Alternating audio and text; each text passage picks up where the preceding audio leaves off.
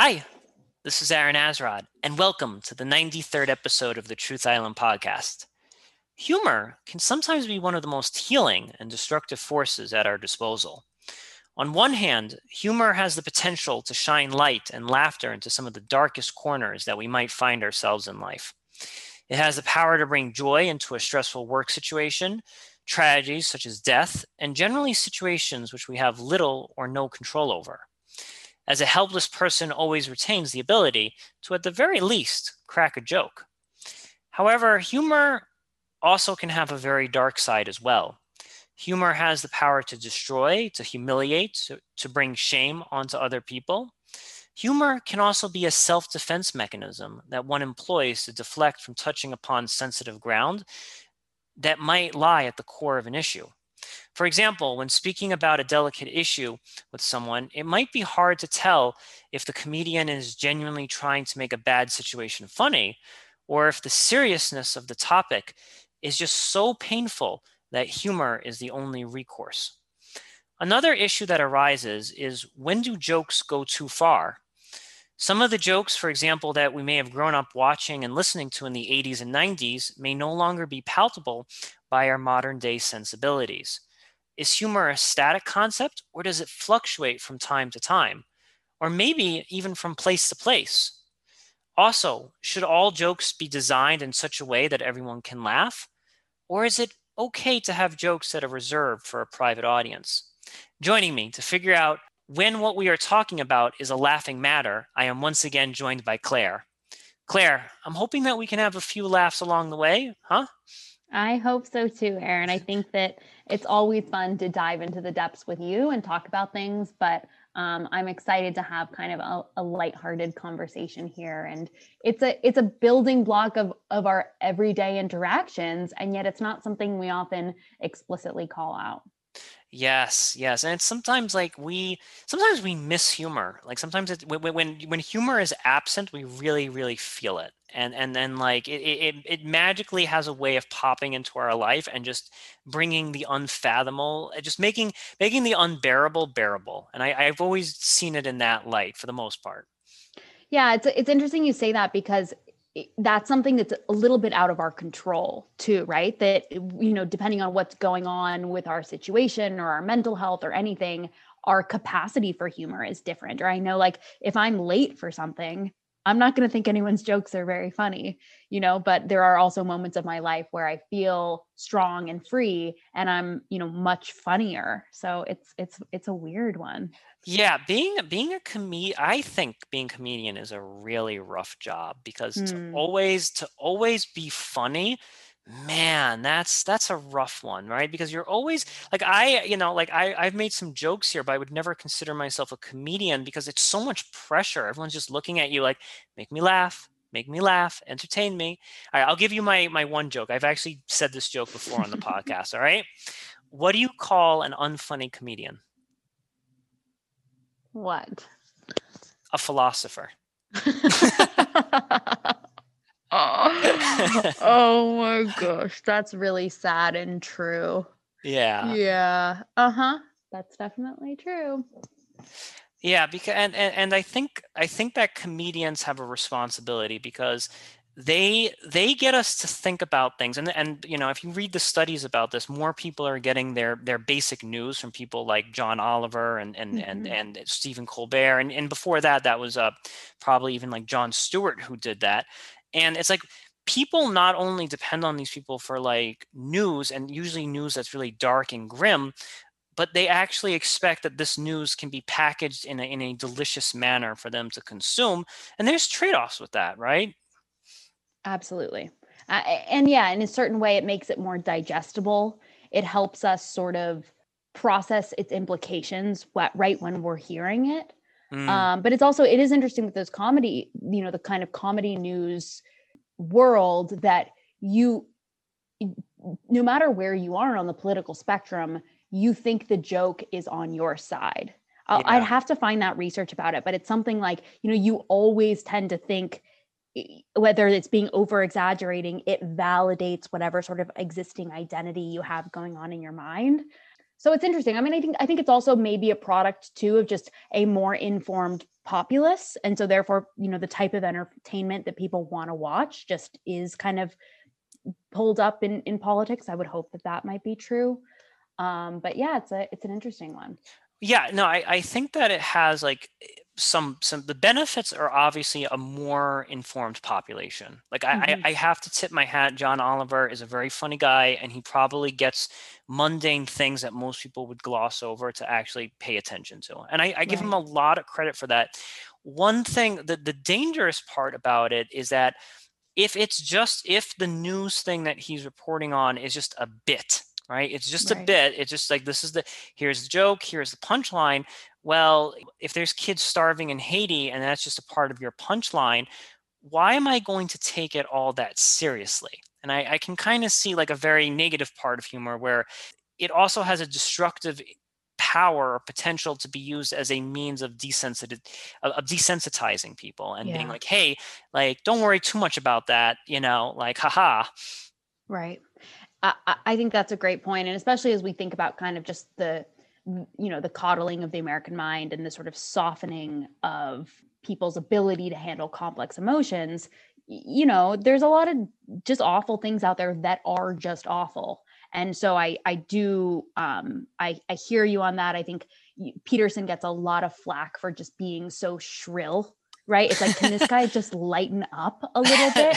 But i think what you see with him and some other thinkers and and this lends to your philosopher joke is it's not funny. Like we are so close to the holocaust. Like this is this this history is right behind us and um you know be be cautious what you joke about or how you joke about it and gosh it's it's tricky because it, it helps us process it helps us understand emotion it helps us unite around how we're feeling or reacting to something but it shouldn't i guess lessen the the impact or the lessons that we can learn from it. One thing and I, I, that really got me puzzled about peterson is that there's a quote somewhere where he says like i'm averse to humor or i try and stay away from humor or some, i'm paraphrasing but i'm like dude you're a psychologist. How do you not know the the healing power of laughter or something? You know like i'm i'm really trying to figure that out and the only the only thing that i can really make sense of it is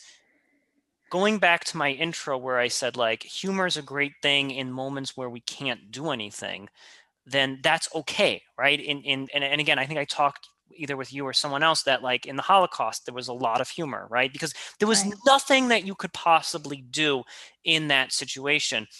Where I think Peterson is coming from, I, I can't fully enter his mind, is that he knows there's a lot of stuff that we ought to be doing and we're not mm-hmm. doing those things and we're kind of using humor or dark humor as a as a as a means of deflection definitely and i think if he were to sort of categorize humor with other things it would be in more of a sort of primal bucket along with sex and food and sugar and some of those just more natural dopamine um, re- releasers. And as we know of Peterson, he wants us on a way higher plane where where the meaning that you find kind of trumps everything. Um, and that's a you know that's a hard pill to swallow. It's not a, necessarily quite a fun way to live. But then the other piece of it with Peterson is when he tells a joke.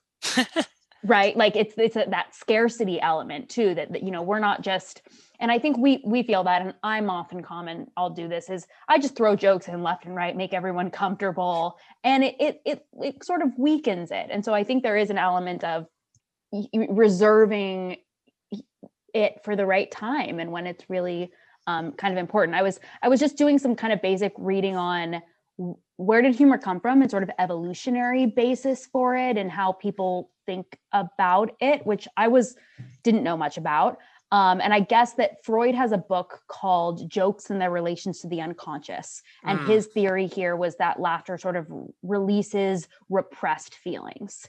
Um, and that if you if you think about this in kind of like an animal behavior standpoint, that like the smile kind of relates to you might think of a primate kind of baring their teeth right? Or that like pri- primal grin. And and in that way it's almost a show of a, a dominance over someone else. And i can see some i can see laughter or humor almost being that that i'm i'm trying to show i'm above this or i'm strong or i'm whatever. I'm happy in kind of this non true way versus the kind of meaning and the hard path um, to really get there. Now that's interesting because I've actually read something I think that was a little bit to the opposite with chimps, and and that they and you're the animal expert, so I'm I'm I'm bowing. oh I'm gonna gosh, bow. No. I'm gonna bow down to you on this. But something about like when a male chimp is defeated by the alpha chimp, he will like pick each the each you know the alpha's fur as a way of right. saying I apologize, and he'll also be smiling as well, and mm. and that's kind of a submissive because like I maybe I have I, I know it's some primate. Maybe it's not chimps. I, I you know I, am my mind is blanking on this. I can see a chimp smiling though. I think that that's got to be it. Yeah. Yes, I, I don't know. I mean, I, I do chimps bite because if, if usually oh, an yeah. animal, yeah, okay, okay. It's usually an animal shows you its teeth because it wants to bite you. It's like back right. off, right? And and but I think with with certain primates they show their teeth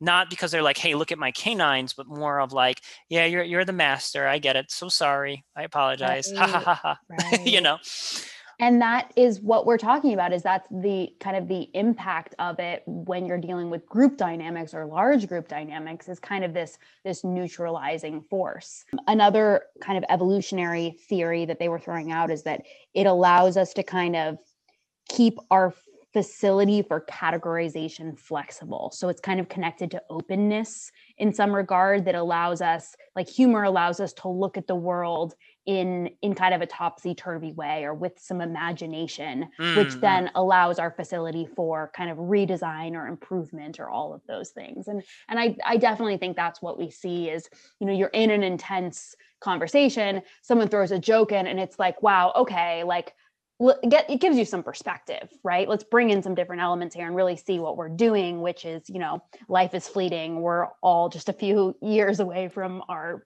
you know mortality and and humor helps us kind of see that.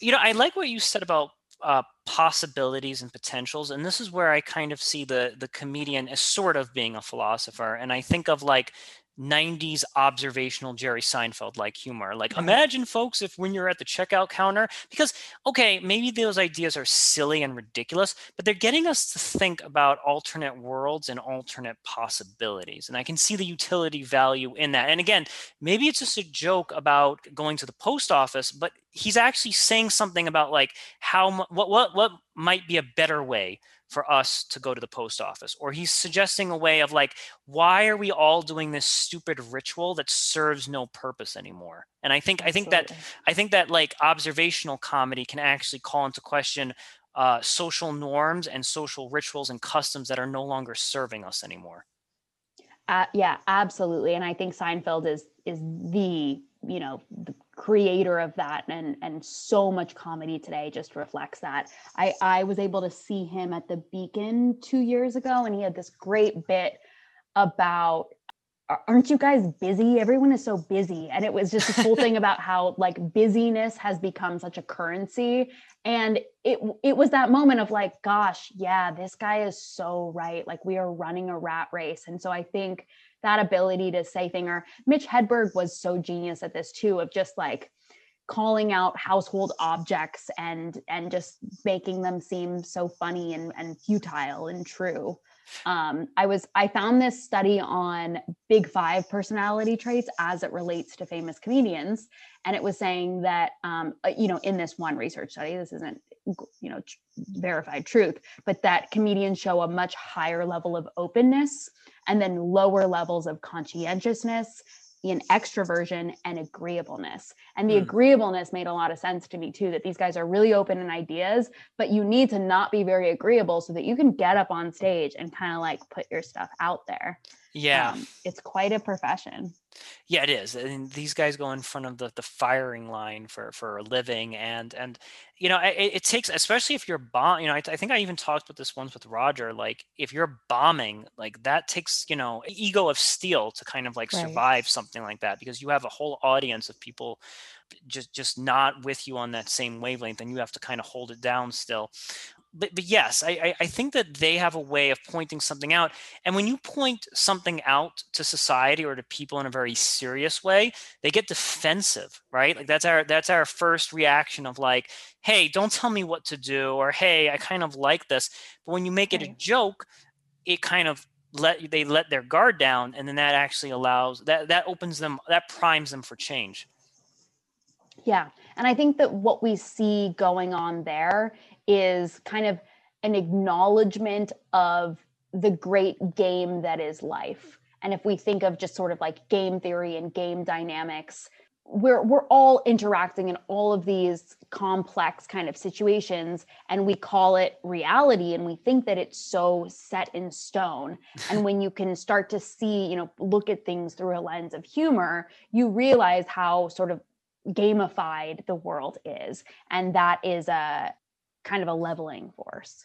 Absolutely. I mean, may, maybe that's even a helpful coping mechanism. Like, oh, my life's not so bad. It's a funny sitcom, or you know, it's just like this is the you know, like I, maybe that's something that people could use. I kind of want to take a little look at the history of comedy a little and I, I, didn't do ultra research on this but I think the idea of a stand-up comedian has not always has not been around for that long, right? I mean, we had like maybe gestures. Mm-hmm. We have Shakespearean plays that are funny, like some of them have been classified as being comedies and so mm-hmm. forth. So you have you have designated periods of of comedy, but I think that a lot of I, I think in the past comedy has kind of just been sprinkled into more serious dramas and and and sprinkled into tragedies and and like I, I would say like the the rise of the of the comedy movie really takes full steam in the 90s with your like Adam Sandler kind of Borat movies and so like I think mm-hmm. if there was ever a, a peak of like this is a genre like the comedy the romantic comedy is a thing you got your late 90s and your 2000s and I actually read something Claire that said there are far less comedies being made today mm. than there were 20 years ago they're just there's no there's no market for them anymore is you end up having jokes sprinkled into like the avengers or into these right. action films so what the, the way since they're not making comedy as a genre as much anymore mm-hmm. they just sprinkle jokes into more serious matters i don't know how how much i feel because i think I think a lot of these comedy movies in the 90s and 2000s were very funny, but then it got to a point where you could say, all right, they're really they're really squeezing the sponge beyond mm-hmm. beyond what it's capable anymore. Yeah, it's interesting because because in contrast, I would say I think stand up is on the map more than it ever has been. Yes. And like Netflix like picking up all these comedy specials, that's fantastic. I will say you know, like the the sitcom, like Big Bang Theory is the number one show of all time. Like That's that still on? I thought that was off. I don't know. The reruns probably those people are going to be making millions forever. Yeah, but yeah. you know, you know, the greatest, the biggest watch TV shows are generally those like late night sitcoms. But you're right. The kind of the those those classic Groundhog Day movies, you know, and and maybe that's just change. It, but I think there there is something archaic about comedy and I, I don't have any of the text in front of me but the, I think there's there's forms of comedy, especially physical comedy, that you know you can just see cavemen laughing at. Um, and you know, someone falling down a flight of stairs will always be funny, you know. And there's just this kind unless of unless like, it happens in real life, like when they, that happens in the subway, if they get like, seriously injured. Yeah, do not laugh at the lady falling down like the the trains to the the steps to the R train. Okay, that's just right. but you know, in a slapstick way, if the feet go flying up in the air, like there there's always going to be some humor in that. I've also heard like in theater, there's this idea of um, like the rule of threes so if you say a joke, you want to say it three times because by that time, that third time it comes back, everyone's going to be like, like we got it. So yeah. I do think there are these kind of almost musical, magical elements to comedy that get people going, and even like that. um the I Love Lucy scene where she's eating all the chocolates on the conveyor belt. That's been recreated in every other sitcom in some other sort of capacity. It's just gold. Um, and so I, I wonder, yeah, maybe we are just going to inject those in other ways, or maybe we're past it. Like there is some humor that will evolve now. Um, yeah, and think th- uh, things come back. Like I think that like Mr. Bean is a reinvention of Charlie Chaplin. You know, right, like it, right. it, it's all like all of these things keep getting reinvented, reinvented, reinvented. But I, am seeing this thing where it's like I, I notice now every actor that's coming out has to now reinvent like this oh no no, no you know, there's a huge difference between 80s um, Bill Murray and like Lost in Translation Bill Murray, right? Like he has to, Mhm. like all these actors have to start becoming more serious and sadder and and like, yeah, I'm more in touch with like reality and and so eh, eh, and so forth. And I'm like, does it mean that this comedy that we're watching, all of it has expiration dates? Like like like this was appropriate for this time period, and Mhm. and and now now it's no longer acceptable, and we have to move on to other things. Like it, it, it just gets and that's the funny thing is like sometimes i go back and i watch an old simpsons episode and it's still really funny and then other Right. times it's just not clicking anymore so just because something's old doesn't mean that it's no longer funny but then things that tend to be a little bit more situal uh, uh, situational or tend to like touch upon certain cultural taboos of that time those things get dated real quick Yeah, and I I I'm not sure what makes something stand the test of time better. I think that that's a really really interesting question. You know, certainly just some jokes are just fantastic and they just will sort of last forever, but but if you don't have that context to it, it's not effective and I think that that that's something that I I've always wanted to, and I hope that I still do it. Like before I leave New York City, I want to do a five minute stand up open mic. Like I, I don't care if I bomb, I just want to yes. try. But I think something that I struggle with in when I'm thinking about jokes that I would say is they're funny to me, but they're definitely not funny to most people. Like I want to do a bit about how we should just round up all the labradoodles in the world and kill them. And to me, that's hilarious for so many reasons because I know my background and I know I'm not actually sadistic toward animals, but anyone in like in that audience would just look at me like I'm insane.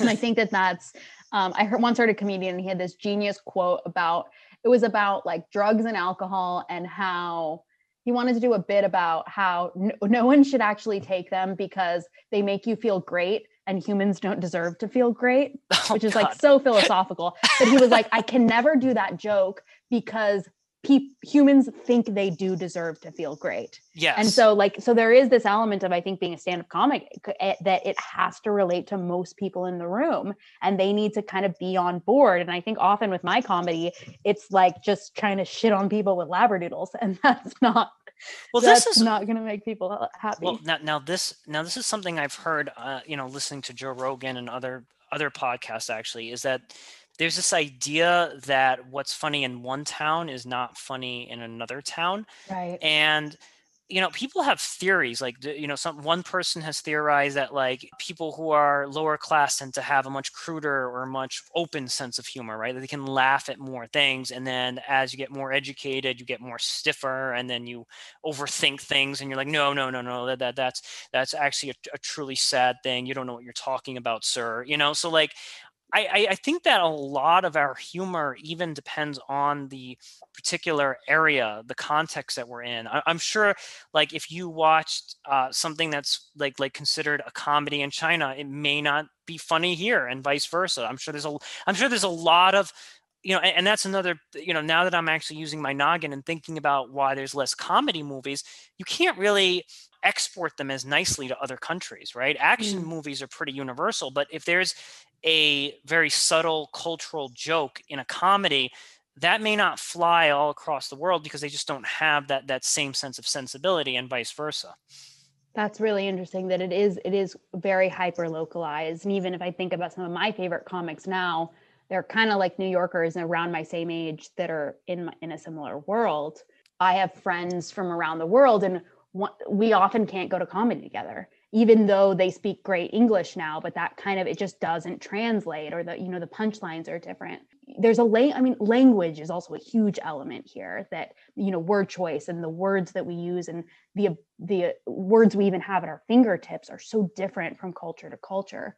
Um, maybe you're right that globalization has kind of reduced it or at least localized it. Yes, I, I think, and also it's like when the comedian makes a joke, he assumes his audience has a certain canon of knowledge.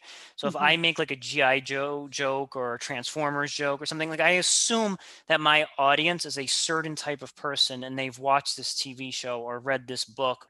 Yeah, and then it is the you know the humor that kind of withstands is that which transcends or again to the San, Seinfeld thing, the like simple humor. But then I think also there's there's that humor you didn't expect or when something comes out of nowhere that kind Mm. of shock and awe or uh, that is very compelling and, and really moving and i think and, and there's the little piece of it too that's like can they say that right or i never thought about it like that or that sort of eye-opening element You know, I, I think I think we, we might be on to, to some gold here because I like what you just said about like some of the best jokes are just impromptu, right? They just came out of there. I mean, you really when I've gone to the um, the comedy cellar and all these places in the West Village, some of the best stuff comes when the comedian is interacting with the crowd, right? And like none of that's planned, none of that is there. Like the guy just says, you know, I'm from Australia, and and the okay, maybe the guy has some Australia jokes offhand. I don't know, but sometimes it just really comes off natural. Like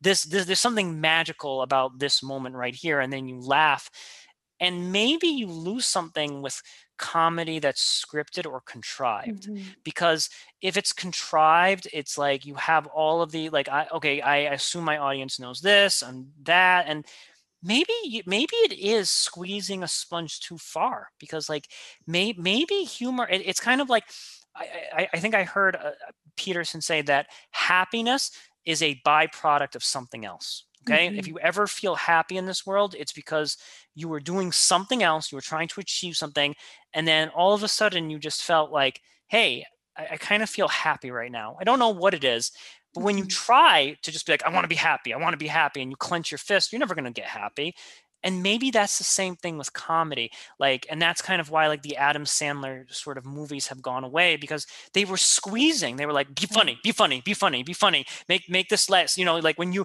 when your foot when you drop that weight on your foot make sure you've got like a huge like your react facial reaction or Right. something. And maybe maybe that doesn't work anymore. Just contrived humor just doesn't work. It has to be natural. And there is and there is a sort of transitory or it's always moving it's always evolving kind of once you've hit the joke it, it should it should be moving. I, there it, I, this is almost like bringing me back to sort of concepts of meditation and sense of self of like we get so caught up in who we are and what we are and what a joke is and and sort of the rigidity of it that when something comes out of nowhere it reminds you of just sort of the the the act active element of life and that things aren't as static. And i i think sense of self i've just been really stuck on sense of self because i've been doing these harris harris's daily meditations and he keeps making you open your eyes and look back at yourself he has a great like, voice by the way. Like i He's love he's- he has a great voice right? Yeah but he keeps making you like try to look at an object and then look back at yourself to kind of show that you don't exist like where is your consciousness? What are you actually looking back at? And i think you know so much of anxiety and depression and and just stress comes from our identity and trying to match that identity up with who we are and what we're achieving and all of that. And when you can kind of flip that on its head and and and um, that this is what i think again drag does a great job of right that like let's just put on dresses and go out there and like and and live life and really feel the world and and shock and awe and push it to the limit and sing and dance and celebrate and valuable I, I remember this. The, one of the funniest things that I saw uh, when I was younger. I was going out drinking with my friend, and we were leaving this this this pub, right? And what we saw is we were leaving this one bar, and this guy comes out, and he's dressed as a king, like like he's just wearing a crown, and he has like a red thing. And what's funny about it is that he wasn't. Act, he was just like acting completely normal. And Right. that's what actually made it funny is that he he like was wearing a king's outfit, but he wasn't acting like a king. He wasn't saying outrageous things. He was just like going about his business. And I'm like, yeah, that's that's funny right now because it's so you don't see it. And he's it was almost like yes, he's trying to get attention by wearing that, but the way he's conducting himself is if like, hey, yeah, I'm just I'm just here having a drink with you peasants over here at the bar.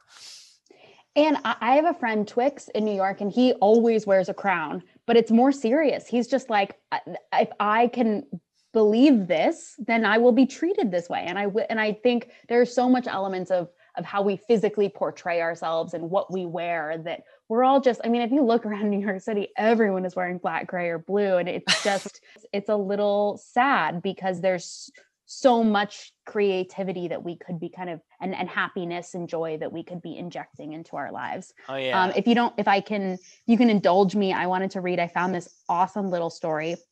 So this makes me think of there's this great story about the Dalai Lama being on a like a speaking tour and uh, he was in a hotel room and he was like going to talk at some ivy league university and one of the men that was helping to kind of facilitate this tour um, decided to leave a groucho marx mask in the room for him. And he, he, they describe it in this article as like a gesture of friendliness but i guess also his holiness had told this guy that um, he didn't have much freedom right? And all all of his role was just around politics and responsibility and being this compassionate fellow.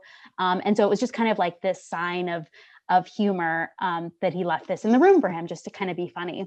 And then the article goes on and it says So imagine this a small cascade of university bureaucrats arrayed in the Dalai Lama suite, waiting for their guest to appear. They sit erect in armchairs designed for slouching. They're keyed up to the barricade of media flocks surrounding the hotel. The barricade of FBI men surround the suite. The barricade of fear. They have spent an inordinate amount of time and donor money on this visit. And they, like all humans, harbor the deep longing to be knocked back up by an influx of spirit and greatness. Minutes pass, and then the door flings open. Account- of unaccountably, Groucho Marx, wearing long maroon robes and serious lace-up shoes, emerges, chuckling loudly, laughing mm. so hard that tears came to his bespectacled eyes. No, I, I think I can speak to this a little bit because it, it kind of um harkens to the theory in Buddhism called nothingness. And if if if Dalai Lama is always Dalai Lama, right? And he's always in that mode of like I am ultra, I am a spiritual ultra, whatever.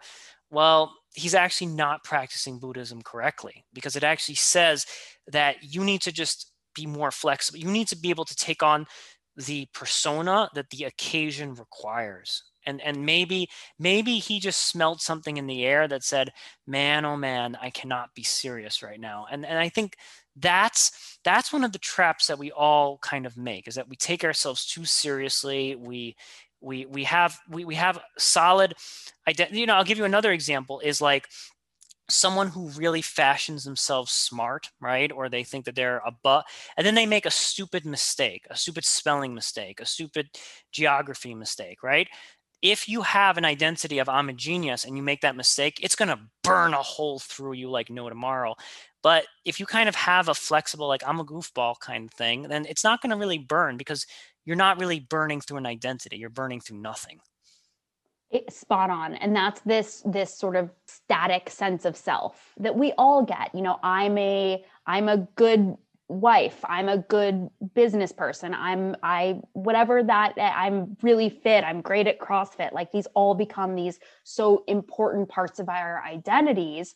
And then something you get an injury or you lose a spouse and your life falls apart and this you know you, you're thrust into chaos. And so i think having an element of uh, you know just openness towards our sense of self and and playing with putting on different hats and putting on a groucho mask mask every now and then when we feel like it you know does create some anti-fragility. When times get tough because our identity will change. Peterson says you know the every beautiful princess becomes the evil witch eventually. Like we we are all headed there.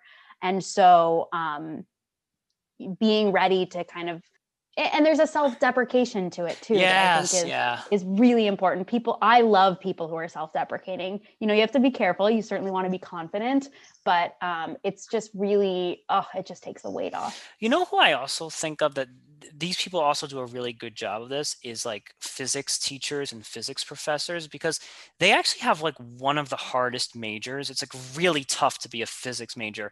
But I notice like some of the best teachers come in with the funny looking tie and they kind of play practical jokes and have good like and they're known for this. They're they're known for being ultra quirky people. And it's like it's funny that some of the smartest people in the building are the biggest goofballs there whereas you can just picture like the sociology major who's like oh, oh my god the world is so bad and all this other stuff. But like really like hardcore physics guy who's taken like a thousand calculus classes he's there making jokes and has a funny cool simpsons tie and and, and is trying to get you know and it's like that's an example i think that's a walking example of that where where it's like by by definition they should be like the most smartest most stoic people in the whole building and yet they're the ones cracking the most jokes and probably are like like have like can probably take any joke thrown in their direction. Yeah and i avoided physics like the plague most of my life so i'm not one to talk on this but i i think there might also be an element of just the, the field of study is does acknowledge an ever changing sort of kinetic movement of life. And i think it's you know that's kind of what's really fascinating about the sciences is while they are grounded in truth they're also grounded in experimentation and, and change and evolution. And yeah i think that there's there's definitely something to be said for the teachers in the world and just the mentors in the world that that lighten things up and and and because it shows practical practical application. Yeah, really how you learn. You know what else I think? It actually you spoke about confidence. Sometimes I think humor, especially in teaching, humor actually conveys confidence, right? Because if you think of a first year teacher, they're the ones that are like dressing up. Like my first year teaching, I wore like a tie for a few weeks. I was, you know, dressed, you know, good slacks, a nice dress shirt. And I was not, I was like, you know, and then I was trying to appear very scholarly, very knowledgeable and so forth. Whereas you got, you know, teacher that's been doing this for 15 years comes in in an undershirt and jeans and is cracking jokes. And the kids just respect that. They kind of respect that this guy has some humor to them because it kind of shows like, hey, I'm so darn good at what I'm doing, I don't even have to take it seriously. Absolutely. And I think we see this, we see this in government. I, I, see this all the time in business that, you know, you want to have a beer with the people you elect. And I think very often in in an interview format or in a serious conversation, if I can get a joke in in the first three minutes, that conversation is going to be far more effective um, kind of down the road. And who knows why there's lots of reasons. I think it it it kind of lightens it a little bit. It takes some of the the heaviness off of it but it does show to your point a confidence that i'm confident enough in myself in this interaction that I know there's something bigger than it. And, um, and it, and it shows a, sense of compassion too, that, Hey, I want you to have a good time here. That's it. Next job interview. I'm spilling coffee on myself or something, making a, making a little joke. Like I'm so confident. Look at me guys, you know? All right. Last, last thing that we need to touch upon is we have a lot of jokes that go off in the workplace or amongst friends how careful do you need to be about who's finding it funny or not finding it funny? So, like, does the person cracking the joke have to be like, 95% of my coworkers are going to find this funny? 90% 80% 50% do they have to do some kind of mental gymnastics in their head? Is there is if one person doesn't find it funny the joke just can't be made Eh, you know like because maybe there's an extreme like if everybody doesn't find that funny and it's really distasteful well then you should probably not make that joke i'm just i'm just like who are you really benefiting at that point mm-hmm. so i'm wondering if there's some kind of mental algorithm or mental calculation one must make before they they just want they just let one loose in the workplace yeah. It's it's very tricky and and it's one that you know we we get wrong and we learn from it right? And i think often with humor you don't plan to say the joke and then it comes out and you're like oh shoot i should have said that. But um i i think what comes to mind for me is just intentionality and really being conscious about the words we're using and why why we're saying a joke in a moment and what is the where are we headed with this? And mm. hopefully the goal is to get us to get this group a little closer and a little farther along. And if that's the goal, then yeah, if if 40% of the people are going to think it's offensive or not funny, you're not headed there anyways. Um, there is an element though of living in truth. If you think it is ridiculously funny and you're willing to kind of stake any reputational losses on it, then you know and you have to say it then say it. I mean there is a sin of omission in keeping your mouth closed um, and then just hope that you do surround yourself in life with people that will you know understand that you're com- you're doing the best you can and and language is is is is faulty you know? All, we're doing in communication is kind of testing things out and trying and failing and and so yes I, we will offend people. That is the purpose of words um, but unfortunately today that's not always perceived. So i'm i just try to really think before i talk at work and it doesn't always happen. But you know at the end of the day no work getting done or no paycheck is worth someone feeling bad you know? And and yes that yes you need to we need to have the ability to say offensive words because mm-hmm. that's just fundamental to growth. But if we can avoid it i certainly will try to. You know I, am I'm just as you're talking i'm just thinking of the most toxic place on the face of the earth is a teacher's lounge okay? Like the, the, the most nastiest crazy ass stuff comes out in a teacher's lounge. And I think like if a teacher's venting about some students that are giving them a hard time, that's totally cool, right? And the student's not there, student because like these kids give us like a lot of crap. It's like, you know, right. you need you need to kind of like talk with another adult in a in a funny way about what just happened, right? Because you can't you literally some teachers cannot go on and teach like it's either it's either I make fun of this kid or I have a nervous breakdown right now and cannot right. teach my seventh period. So like th- this humor is a way of, of keeping us sane, right? And that's that and no matter how outrageous the joke is or whatever it's like we know it's coming from a good place and we know that it's also coming from a place of like if i don't get this off my chest it's going to eat me alive and i will not be able to continue doing this job and that, you know and and that kind of nasty sardonic humor is needed sometimes to get you through the day now i'm wondering where I've been in the teacher's lounge, it's never like, oh, that kid really had it coming and therefore they deserve that joke about them. Sometimes I see maybe an on like things that are just like a little gross maybe there's too much profanity profanity just being used just unprofessionalism mm-hmm. you know or or maybe jokes that are kind of like you know really offensive towards a group of people or a group mm-hmm. or offensive to women and so forth is it ever like if you don't find something funny claire do you think it's ever appropriate to ever speak up and, and talk to that person say hey man I, I think you kind of crossed the line on this one or do you think in life you just kind of have to you don't have to laugh at it but you kind of just have to take a big gulp and just bite your tongue and just let it be because I, I i struggle with this a little bit mm-hmm. like do mm-hmm. you do you sit there and take it or do you do mm-hmm. you what what do you do exactly yeah i mean i, I think really looking at what what is this person communicating outside of just the words? And i so often in what we say it's it's projection it's some other vulnerability or security or insecurity or just